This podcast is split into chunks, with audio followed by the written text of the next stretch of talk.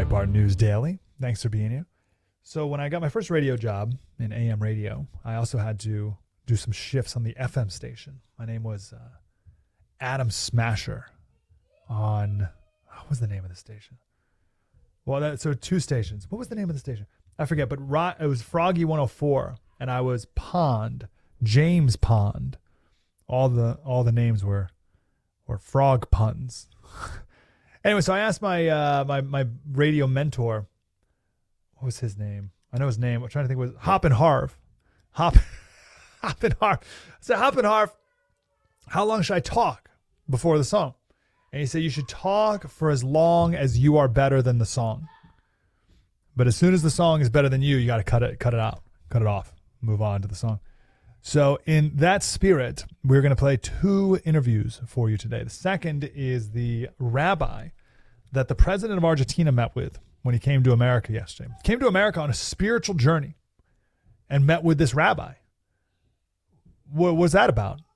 And that was the first thing he did before he met with any government officials. So we talked to that rabbi. We'll play that interview in a minute. We also talked with Oliver Lane, who's amazing. He's the Breitbart London correspondent. He gave us all the insight about uh, Ireland that we need to know. And, and the, the really, well, it's not even a change of the people or a turn to the people. The people have always been against mass immigration in England and, and most of Europe. But now they've finally had enough of it. So we talked about Ireland, but I want to play for you here Colin Madine. He's the Breitbart tech editor uh, about a couple different technology related stories. First and foremost, the fact that the government can now uh, is is now the White House is now White House is a very important part of the story, not Congress. White House is collecting all phone records and turning it into metadata to find out everything that can be known about your life.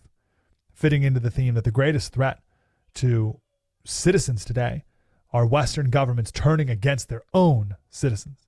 And here's another example of that. So we'll start off with Colin Madine, then we'll talk to the rabbi on Breitbart News Daily.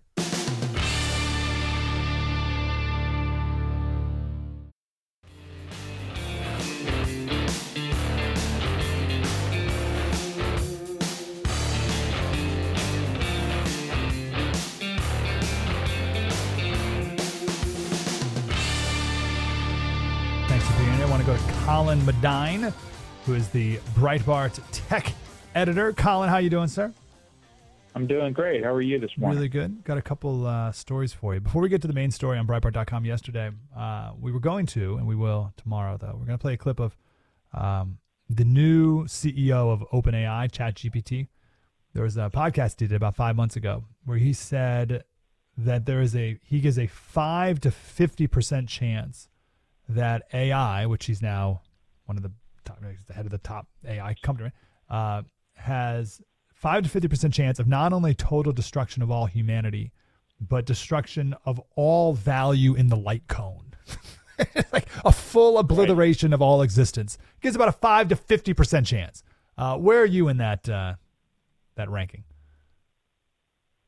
Well, that's a really tough question to answer. The reason is uh, it depends how stupid humans are and how we work with AI. So Very. you know, if we listen So 100% chance. of- exactly right. You know, if we listen to enough Breitbart radio and, and read Breitbart every day, and you read about the government and the economy, um, that chance creep, creeps up. You know, uh, to put that in perspective, um, just yesterday uh, there was reports that the Pentagon is considering allowing uh, AI to make the decision to kill people or not. You know, give drones the ability to fire their own missiles, for example. Um, Ten years ago, even five, six, seven years ago, this was sacrosanct. You know, uh, Russia was considering this, and everyone was freaking out. Suddenly, 2023, Ukraine's hit people with autonomous drones, and now the Pentagon is saying, "Gee, maybe this is a good idea." Apparently, these people haven't seen the movie Terminator because that's pretty much the plot. wow, that's amazing. So, what an example of how we outsource more and more to this artificial intelligence without any question as to uh, losing our humanity and soul in the process. I, I want to talk about this White House program, but just to stay on this topic, uh, great article on Breitbart.com the other day about this AI girlfriend, Karen AI. Mhm. T- t- tell us about this guy. Yeah, well, you know, CarynAI is actually based on a real girl, uh, an influencer on social media who decided to turn herself into an AI copy um, to make even more money from from lonely men, essentially. So the plan was working great. They were making millions of dollars. And then suddenly it went offline. And the reason it went offline, Mike, is the CEO who was keeping the servers running of uh, you know this company she partnered with uh, went to jail for arson. So suddenly, you know, there's this major outcry of uh, of men who can't reach their AI girlfriends, and you know Whoa. the tendency from from us and the audience and us at Breitbart is to kind of laugh at these guys. You know, you want to talk about major uh, societal problems when when men and women no longer feel the need to find a boyfriend or girlfriend because they have an AI to pretend to be their boyfriend or girlfriend, you know, all sorts of bad things happen, right? Uh, among other things, you wait to see that uh, that birth rate in America when when everyone's girlfriend is a is in their cell phone, right? Whoa, whoa. So this article says that they were she was expected to make as much as five million a month. yeah, that's uh, that's probably a conservative estimate. If she had done it, uh, you know, with a with a non-psychotic partner. Five million a month. So what would guys do? They would just text her stuff, and and this AI text would write back in her voice. Yeah, yeah. It's like uh, you know, uh, it's going to chat with you. It's you know, it's going to be a. It's going to let you pretend that you have this ongoing relationship. Wow, I wonder how far you can Sure. take it, and I wonder how far guys do take it. Right? I, I bet. I bet Well- the the AI can really act like your actual girlfriend. Mike, they take it incredibly far because you know this is. We tend to think of these things as isolated because like this is an AI story. It's really not. If you look at, you know, the bend of the internet right now, there's men who pretend OnlyFans models are their girlfriends by sending them literally tens of thousands of dollars a month. So you know these are all related things. They're all very Yeah. damaging to society. We don't want men and women because this is a problem for women too, pretending that they have a significant other who's either, you know, in the case of OnlyFans, frankly, you're chatting with men on the other side of the world pretending to be the girl, or an AI pretending to be a girl. Yeah, Both which is are worse. equally damaging. Yeah, yeah, which which is worse. Um, all right, let's table this for a minute because we're going to talk about the soul coming up in the next segment. Uh, with actually, how about this? The the pre- new president of Argentine, Argentine, Argentine. He uh, was just in Queens visiting the graveside of a rabbi, and his new spiritual mentor is a rabbi, uh, and we're going to talk to him coming up in a little bit. And he wrote a whole book about the importance of the soul. So this, uh, that's a perfect tie into that. So let's just table that for a minute. Uh, the main topic on Breitbart.com yesterday headline White House surveillance program lets law enforcement snoop on trillions of American phone records. So what is the story? And then I'm going to give you the uh, the devil's advocate to it. Sure. Well, the story is the White House since the Obama years, and they claim off and on, but you know, anytime the government claims to be doing something off and on, it's really on, right?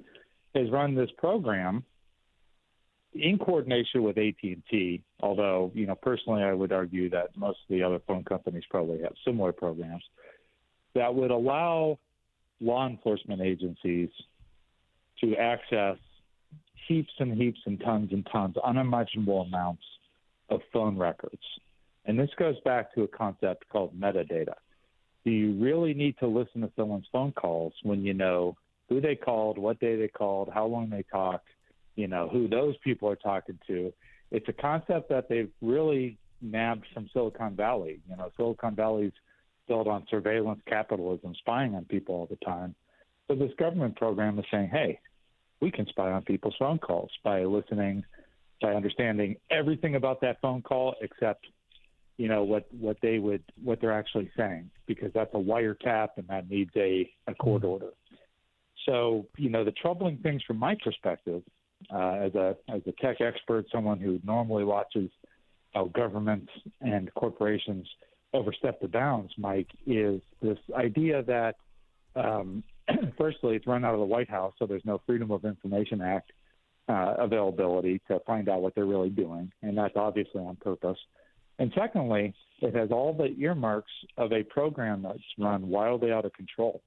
Um, you know, like many things in our lifetime, Mike, instead of the Patriot Act, it was started and they said, okay, this is for drug investigations. We want to stop drugs from coming into America. We're going to use this advanced technology to do it Now you have postal inspectors, parole agents, local cops being able to go to this program and get uh, information on all sorts of people. And they probably have your information, Mike, and they probably have information from everyone listening to me right now because it's not a matter of saying this person is a crook. Let's get all their phone data. It's saying, hey, let's let's look at this social network. You know, let's look at all the people who interact with this person. So if they call a lawn service to get their their lawn cut once a week, who's that lawn service talking to? You know, that that's the problem I have with it is it's not let's take Al Capone and figure out everything he's doing on his cell phone. It's uh, what are all these other people doing? And once you have local cops, parole agents, et cetera, doing it, you, you have every level of government you know, nosing in the business that they have no that they have no reason to be nosing into. Yeah, the theme of the week, it's only Tuesday, but the theme of the week so far has been Western governments turning against their own people, acting like their own citizens are the problem. Ireland being a good example of that. So, so this is an example of that. Why, what, you know, uh, tracking everyone's phone calls, etc. But, uh, but Colin, and I think this is most conservatives would even say this, Colin. Maybe not most of the Breitbart audience, but most conservatives would say, "What's the big deal? I have nothing to hide." You know, Mike, that's that's a. I used to say that a lot myself, right? Mm-hmm. But the problem with that argument is we think we have nothing to hide because we are law-abiding citizens who go through our day and pay taxes and and follow the law and to make the world a better place, you know, et cetera, et cetera, right? That argument fails when you look at the behavior of our government, you know, year after year, whether it's, you know, we need to hire a zillion new IRS agents to go after people who make Venmo transactions of $400. And by the way, we need those agents to be armed, you know, or buy millions of rounds of ammunition for them. Uh, or whether you look at J6, you know, uh, things like that. The government decides if you have nothing to hide, not you. Mm-hmm. Okay. And the government decides when you're a criminal. Unfortunately, our system seems to have been twisted to the point where they're a criminal, where we are criminals when they decide we are. And in that sort of environment, uh, you know, I, and I think this holds true for most of the Breitbart audience. It's no, thank you. You know, you you leave my area, you get out of my business, and Furthermore, you know, like I said, if you look at the way they act with this program, they know they shouldn't be doing this. It, it has to be run out of the White House to protect it from FOIA. Um, some of the some of the source documents, uh, source reporting we were looking at for this story, you know, we're saying things like the government would put out notices on this saying, you know, do not mention this program in official documents. And the reason is they don't want anyone to know about it. And they've done their best for more than a decade to keep it silent. That wouldn't be the case if there was, you know, the above the board, the G men are the good guys kind of approach that I had in my youth, for example. Yeah, such a good point. That's that's the argument. It's you don't even know how much you really do have to hide. it's like, oh, I have nothing hide. What's the big deal? Rifle through all my stuff. It's like, oh, you don't even realize what they can do with all this information. And, and, and if they want to get you, they will now and they have another means of doing that. It's amazing. We, we only got about a minute. What what can one learn from this data? What could the White House learn with metadata of phone records? Virtually anything, Mike. They can learn your weaknesses. You know, um, a classic case of a metadata call would be is if someone reached out from your house to a suicide prevention line. They know yes. a tremendous amount about you. They they know that you might be on medications. They know you might be doing this, doing that. think about all the the phone calls we make as Americans uh, in a in a culture that runs on the phone and runs on the internet. All our doctors, all our lawyers, all our business, you know, everything is done this way. So, what do they know about you? They know everything. Yeah, they really do. You can, like, if you if you just follow the Google records of someone googling anything about being pregnant or you know any, anything related you can learn all about that and then someone googles like um, you know what is a miscarriage or something or right and it's like oh like yeah, i know everything about your life now i got i'm totally tuned in now yeah it's amazing yeah google uses this to make zillions and zillions of dollars and the government uses it to be very intrusive and, and likely, you know, try to subvert our rights. That's it. Uh, Colin Madine, Breitbart Tech editor. Well done, Colin. Thanks for uh, following all of this for us.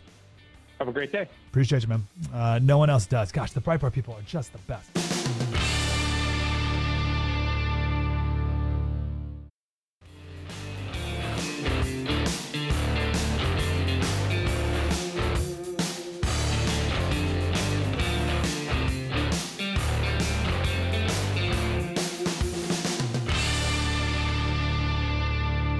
Thanks for listening to Breitbart News Daily. This is the rabbi that the president of Argentina met with when he came to America yesterday. He came to America before he talked to any any leaders, any any political leaders. He talked with this rabbi. Here he is, the new president of Argentina, Milei. a, a Trump-like figure, libertarian guy, famous for uh, that that uh, that video where he rips off the wall uh, all these departments. There's, there's, all these departments written on a whiteboard, like magnets on a whiteboard, and he rips them off. He's like, Department of Women, afuera!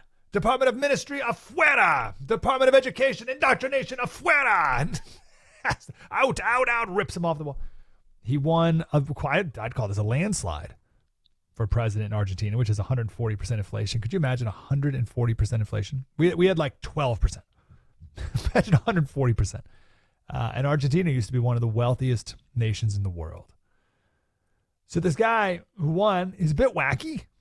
I think he would say that. Wild hair. He used to campaign dressed up as a superhero, and he would campaign with a chainsaw as he's like cutting government spending.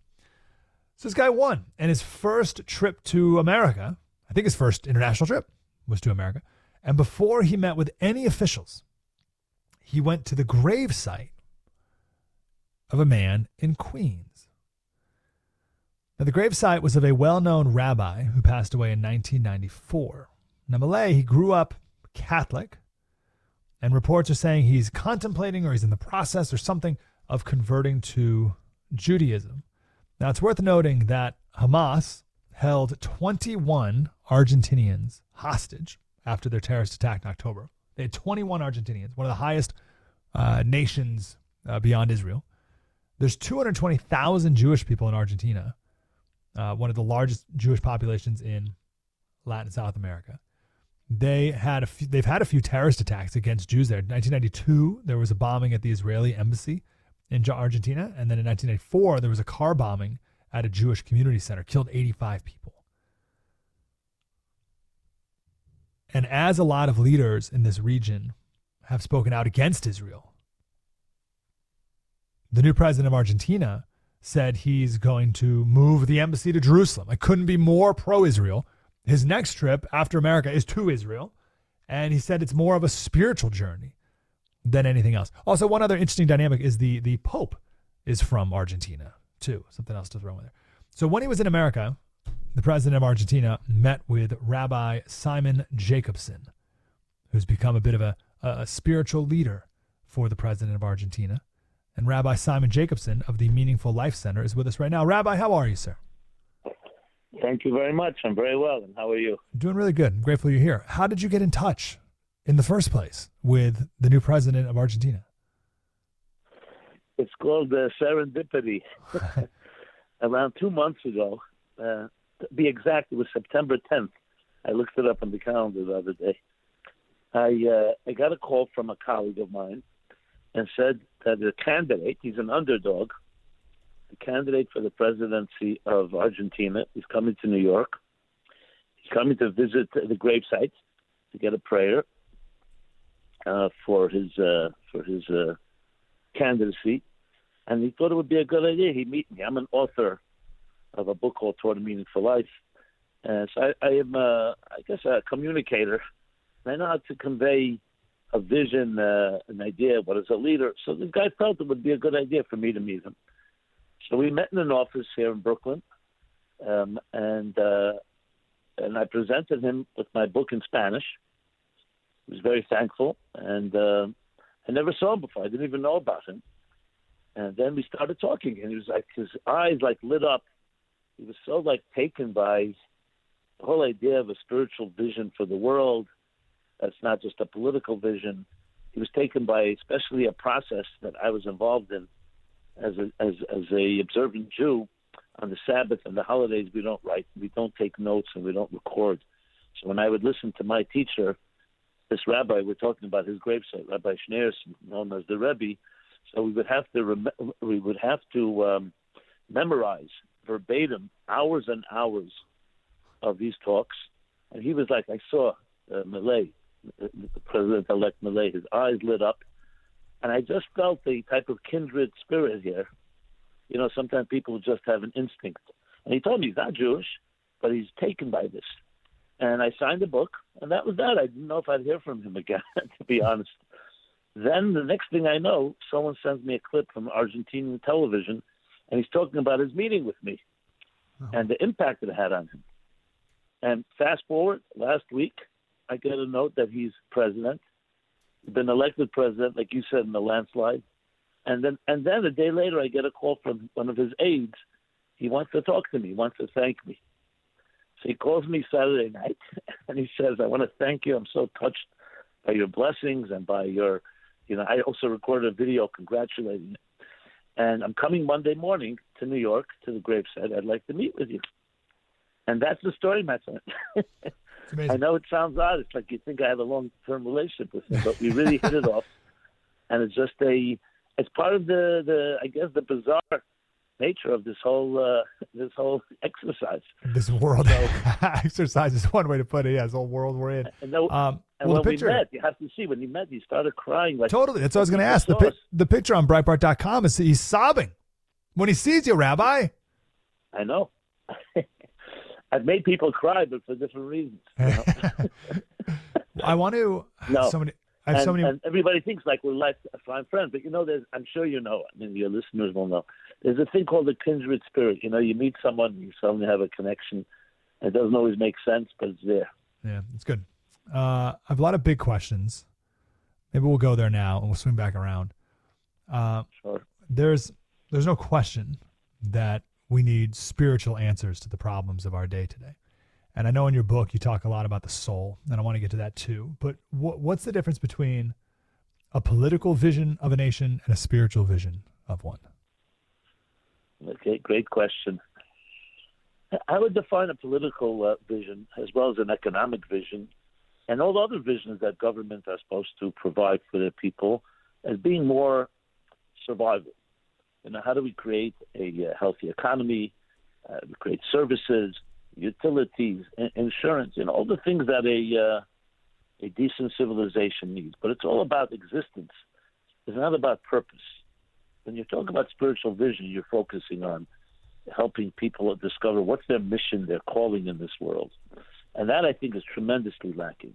You know, we may have good administrators, we have good firefighters, you know, in the sense where we know how to put out fires and we know how to manage. Even I'm not saying in every case there's plenty of corruption, but vision means you know you feel inspired. You listen to this leader, you feel my life is going somewhere. It's worth investing in the moral and um, and uh, and ethical standards of my life and the life of my community. And you don't really hear that voice very rarely these days. And I think really uh, President Milei, President-elect Milei, he senses that. I think that's what he means by he's going on a spiritual journey. And I think that's why he came to New York. I think it's not as crazy as people think. It's not like, oh, you know, he's some type of cult figure. He's going for a prayer. He's an intelligent man. And uh, though his antics can be somewhat, uh, as you said, contrarian, disruptive, but he's a thoughtful person. And I think he realizes – that what he can do here is provide that type of spiritual vision, which can lead a country like Argentina that has suffered so much in so many ways to a new place. But if you don't offer that, people will not um, be behind you. It's yeah. almost like what Churchill became during World War II, a voice of of uh, a strong voice of fortitude. We're going to prevail. We stand for a certain moral certainty. And that's something I think the world is really, really desperate for. No, there's no question. That's a great answer. So, so political and economic answers are about survival, but there's a big difference between surviving and thriving. And we're really, we're really good at surviving, but what good is that? what good is that if we're depressed and anxious and suicidal and checked Yeah. out and all these other things? Exactly. Look, we have we have a high standard of living. I mean, the comfort zones. But look at the opioid crisis.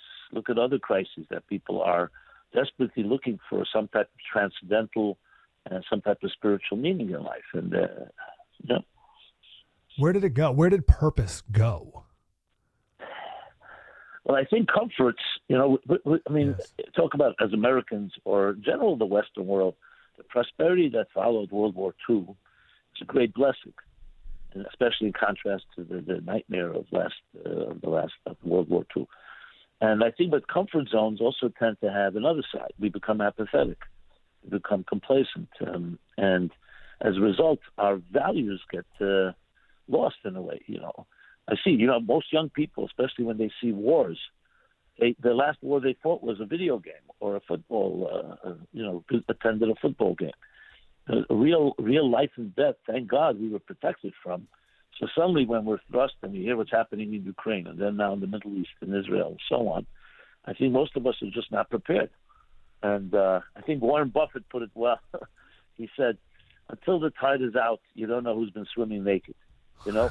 Um, Yeah, dude, that's good. so in a way, I'm, I'm, he speaks about it economically, but the same is true, I think, with value systems. And and uh, so I don't know if I can blame one person here, but what happens is is that tend we tend to lull into a type of reverie of comfort, complacency, apathy. Yeah, I uh, was talking to Ben Stein two weeks ago, and he was talking about how comfortable life is in a good way. He said he's in his pool and he's swimming in the backyard, and there's palm trees and everything. And I said, "Can life be too comfortable?" And he said, "No, no, no, it can't be. What are you talking about?" He like got kind of like mad at me, and I was like, "Oh, well, you know, it can make people weak." And he goes, "Well, my son did commit suicide last month because he was at this is what he said. He said he was at the end of a nonstop fountain of money from his mother and me." And he said, "Well, I guess you can be too prosperous then." I was like, "Oh, geez, I had no idea. I didn't know that. I didn't know that. I didn't mean to go there." Um, Wow. but Yeah, that, Yeah. there you go. That captures it better than anybody. I mean, look at that type of tragedy. And he he didn't even know. He kept saying nothing wrong being too comfortable, and and he suffers such a tragedy. Yeah, yeah, it took it took like it took like two minutes of him kind of like mad, not mad at me, but like, no, no, what do you mean? What do you, like, prosperity's great. Like I'm here, I'm in my pool. Like he, and he finally got around to. it. Um, so yesterday we did a segment on depression among kids, and and the New York Times wrote a great article about how you know we should stop just medicating kids, and uh, we haven't given kids the tools to cope with life. Instead, we just call everything a di- we every we diagnose everything as an illness and and medicate. And it was it was like good article, like but it ended with oh the solution is we need to give kids less homework, we need to hire more therapists, and we need to give kids we need to start school later so they can sleep more. like oh like okay sure, but that's not even close to the answer here. And no one rabbi ever talks about the soul. And you talk a lot about it in your book. What is the soul? It- look, it's it it uh, actually brings me to tears when I hear these these uh, stories. Obviously, we see it every day. But the human being is fundamentally not the like they say. We're not physical beings on a spiritual journey. We're spiritual beings on a physical journey. Yes. A soul is compared to a flame, and a flame is a very good analogy because a flame is one of the only physical objects that, that never rests. It's always restless. It's Mhm. flickering. It seeks something. So a soul is essentially a part of every human being. That sense that we're not satisfied with animal bliss, with just comfort, exactly as you put it. We cannot just be comfortable. We we have to be driven by something. Now, hopefully, we're driven by by uh, positive goals. Look at a human being. Look look at us. We've changed the world through technology, through um, medicine, in so many ways because we're not satisfied. You look at an animal in the wild; they're fine. They live in the same habitats. They have no uh, cell phones. They have no, uh, you know, uh, all the technologies we have. So there's something about the human spirit that seeks and longs for something, and we must have that. And if we don't satisfy it in healthy ways, we'll satisfy it in unhealthy ways.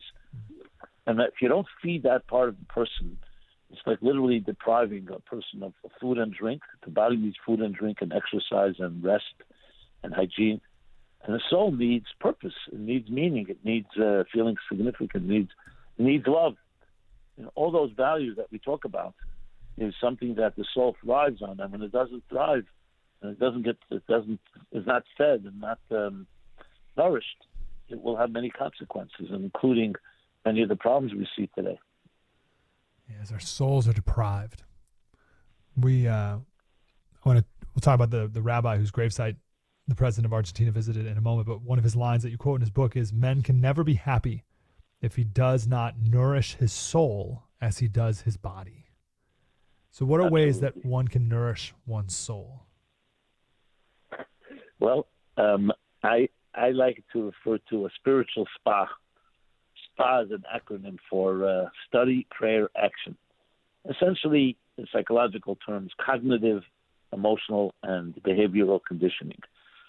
That every day, literally, just as you eat and drink and exercise, you exercise your mind to read something spiritual that lifts up your uh, whole being mindset to a higher place, not just reading the financial um, reports or immediate news, but something more transcendent. And then there's prayer, which is like an emotional form of conditioning. You can read a poem, sing a song, something that speaks to your heart and warms and uh, inspires you. And then actions, literally good acts of kindness, gratitude, saying thank you. The basics, you know, behavioral uh, be- behavioral conditioning in that sense refines us as well. And I think if a person has a, a steady diet of these every day, every person on their own level, that's nourishing your soul. It's uh, it's pretty straightforward, but you have to do it. You know. That's the key. You got to do it. Um, my son, my seven year old son, just the other day said, "Why do we go to church every week?" I said, "Well, same reason you take a shower every day." What do you mean? Like you got to go. You got to go nourish the soul. Uh, that's one way to do it. The weekly. Well, the problem is often that people don't see the relevance. You know, taking a shower or eating breakfast, everybody understands. But the spiritual needs, we're not trained in school Yeah. and even in the media, we're not t- taught that these are important things. So you tend to lax off. And then we wake up sometimes once uh, things are problems. That's why when there's crisis, when there's a tragedy, suddenly there's a wake up call. You know, you'll see people will and seek out answers for meaning, purpose. Yeah, psychology literally means the study of the soul, yet psychologists don't speak of the soul. Like, what do we do with that? Um, we're talking with uh, Rabbi Simon Jacobson. The book is called Towards a Meaningful Life. He uh, has become close friends, a bit of a spiritual mentor to the new president of Argentina, who was in America the other day and met with uh, our rabbi friend here. Um, I was watching uh, this clip the other day of the founder of the website Twitch. Are you familiar with Twitch, Rabbi? I have heard of it, yes. I'm So- not familiar with the founder, but uh, Yeah. So this it's a website where kids watch, I guess adults do, watch other people play video games. Do you spend a lot of time on Twitch, Rabbi? no, I don't. You don't. You're not playing Call of Duty in your free time. Uh, no, thank God I'm not. Okay. I agree. So the CEO of Twitch said, uh, "We realized that we could grow and get people addicted uh, because all people wanted, all our users wanted, all of our streamers, what they wanted was fame, love, and money. So every feature we added had to somehow accentuate fame, love, and money. Are those soul nourishing things, Rabbi? Did he mean love or did he mean sex? Uh, that's a great point. Uh, I think he meant literally like a, better word would be like uh, attention. Uh, no, it's not even attention. It was like little likes or messages or appreciation. That was kind of it. It was more like messages of, "Hey, I love watching your stream," or "Keep up the great work." That kind of appreciation. Well, I'm very saddened to hear that. Uh, no, none of them are soul nourishing. They're all what we'll call uh, basically instant gratification. Okay, fame, love, and uh, and money. They don't last. They're not permanent. Ask the same people, they say, is the, are the things that you want your legacy in life, the mark you want to make in this world, are they connected with those three things? The answer is absolutely not. If you talk about love as the love you give to others, the love of your family, the love of your country, the love of your values, I don't think that's what he's referring to. No, no. Yeah, you're right. That's Not it's not giving love; it's receiving the love. Exactly, exactly. And the same thing with fame and money. And uh, and obviously these are extremely um, seductive powers, and that's what how he gets the attention. That's how he wants his audience to get addicted, as as you put it. But um, if you ask me what the three things that I would say that are transcendent or soulful, I would say meaning and purpose. I would say love, the giving of love, and and service. How are you helping the world be a better place? I wish that I would speak to the the, the founder of Twitch and say, those are also needs of a person. Why don't you figure out a way how to monetize that?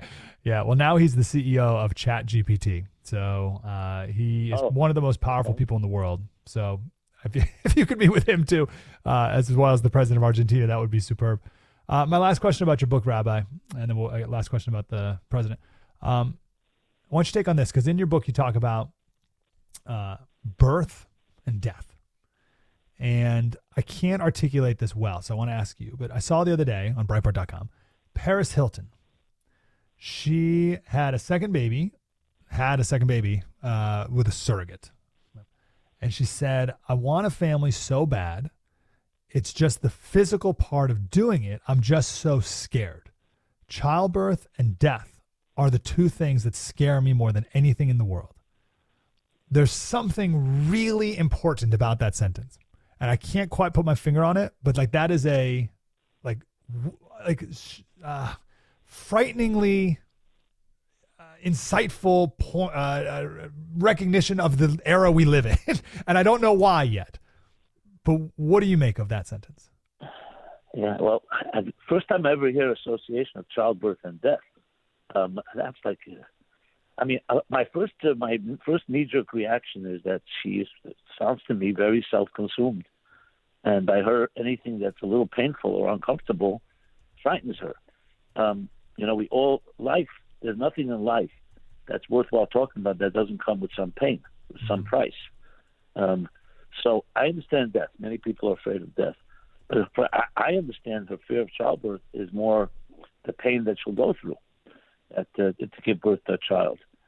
So my, if I was speaking with her, I would say, and I would think this is also a commentary, as you said, on the, the way we look at things.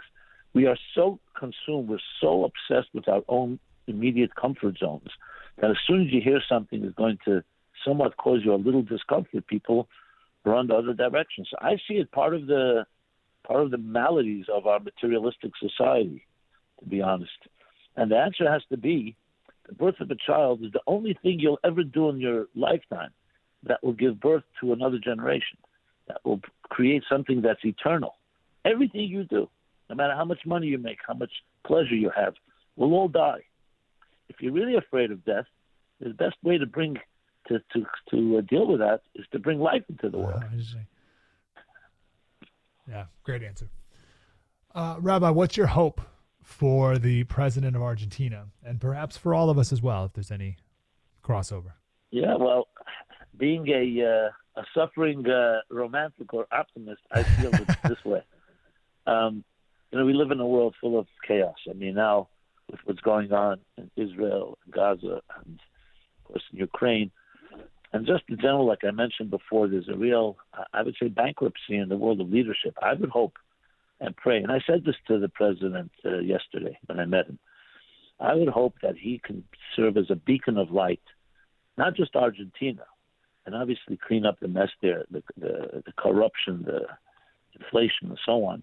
But to be a beacon of light of what it means to be a moral leader, what it means to be, as I said, to empower people. I think people are desperate for something that of hope, that there's a better future, and not just with the better technologies or better AI or, but my life, my family life, my personal life, my my children, because we are definitely spiraling into a state of either collective depression. I mean, just look at the amount of uh, medication people take. Look at the mental issues, the mental health issues, the amount of therapy. And God bless everyone. But it's really all band aids. And it's not, it's not, it's dealing with symptoms, not with the roots. So I would hope that he could be an example. And other leaders in other countries will learn from him. You know what? We don't need to just keep the status quo as it is.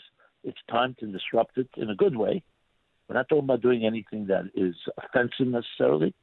Disrupting the status quo that we can hire moral standard of the spiritual vision, yes, the spiritual vision of life, that people feel, wow, there is something to look forward to, not just to survive, but to thrive. Tremendous. Uh, how'd you get so good at memorizing stuff, Rabbi? well, one of the secrets is learning how to listen. You know, listening means you have to shut down your uh, temptation to process information and to always have an opinion. Mm. You just like have to empty it. Look at little children, like a dry sponge, they can absorb information. And to memorize really requires being almost like a childlike innocence, where you put aside all your knowledge and all your brilliance and you just listen. Just listen. And when you do that, you could absorb a lot more than you would ever imagine. It's hard for me to put aside my brilliance, Rabbi. You know, it's a lot of work. Okay, you, you, you can. So you have, so you have a bright future ahead of you, or not, or not. Uh, it's my humility though that is really getting me ahead. Find someone you love. Next time you have a disagreement with someone, put aside your opinion. I'm not saying you have to change your mind, but put aside your opinion and listen closely to what the other person says it's an excellent exercise in humility and in uh, and in actually in growth as well. The book is Towards a Meaningful Life, Rabbi Simon Jacobson. Uh, Rabbi, uh, congratulations, well done, uh, and I and I look forward to your future relationship with the president of Argentina and how this can change the world. Thank you so much. Thank you for having me, and uh, God bless you and all your audience, and maybe merit to see real peace in this world for all of us. Shalom. Thank you, sir.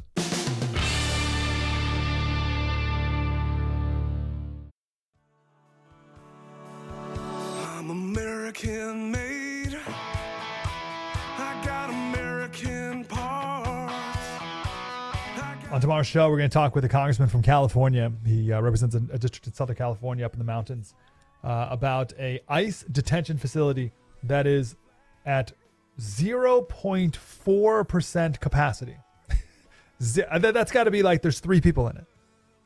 Yet uh, we have you know mass wave, wave of immigrants, but we have this detention facility with no no people in it. What's going on there?